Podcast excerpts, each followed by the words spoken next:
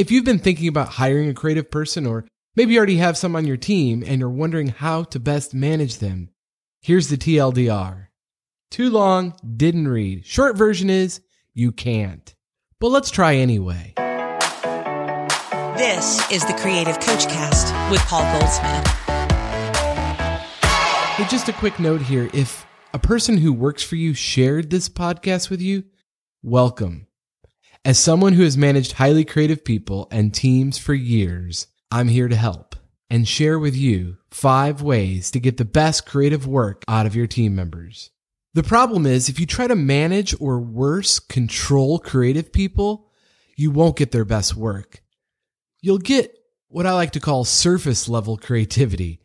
You may even get what you ask for, but then your work is limited to your own imagination and skill set. And what's the point of that? Why even hire a creative person and then tell them how to create?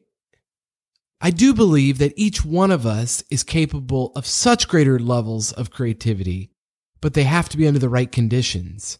And the first condition is to have the feeling of safety. To get the best, most inspired work out of someone, you have to make it okay when they don't get it right or when they make a mistake. Maybe own that you weren't clear enough with your desired outcome in the first place. You have to let creative people know that you truly appreciate their efforts even when they don't get it right, and give them helpful feedback by restating the goal and allowing them to come up with possible solutions to get it right. But they have to know you care about them first, not just about what they can do for you. Imagine a child coloring for the first time and you tell him he stinks as an artist.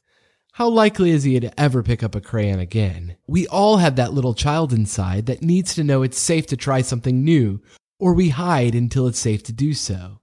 Safety is a really big deal in order to foster creativity. That means a lot of risk taking, and sometimes it doesn't work. But if you're guaranteed it'll work, it isn't creative in the first place. If you're wondering if you've made it safe for the creative people around you, here's a tip. Ask them. Ask them how they feel but just be prepared. They might tell you. Okay. The second way we're going to foster creativity in our team members is to pour on the praise. Seriously, 10x your encouragement game ASAP. We have to give people regular and specific praise. I've spent 20 years in and around radio stations, and there's a term for program directors who only call the DJ on the hotline to critique their work. It's called drive-by PDing, and that's not a compliment. But of course, we need a relationship with someone before we can critique any of their work in the first place. We have to put a whole lot of credits in the bank before we take out any debits, and especially if we expect people to put their heart and soul into their work. Now, if, if you're married, you already know this, but for some reason, we sometimes forget this fact about people at work. But people are people regardless of the circumstances. Okay, number three, once you've created a sense of safety to take risk and experiment and build a relationship loaded with positive praise and helpful feedback, give them space to create. Nothing stifles creativity more than a helicopter boss or coworker just checking in all the time. Be clear about when and how you'd like to receive updates on any project before it starts. Candor is kind. Team members are not mind readers so you have to be clear on your expectations up front, but treat adults like adults and don't tell them how to get the job done. Tell them what done looks like to you.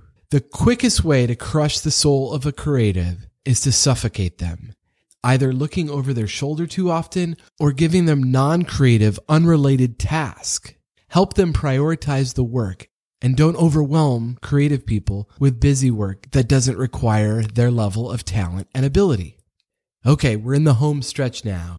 The fourth way to inspire creativity in others is to celebrate the wins.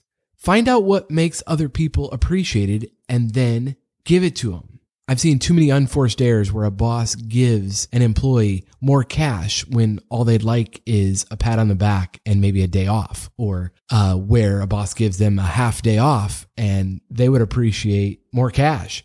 Find out what inspires them, what motivates them, and reward what you want to see repeated.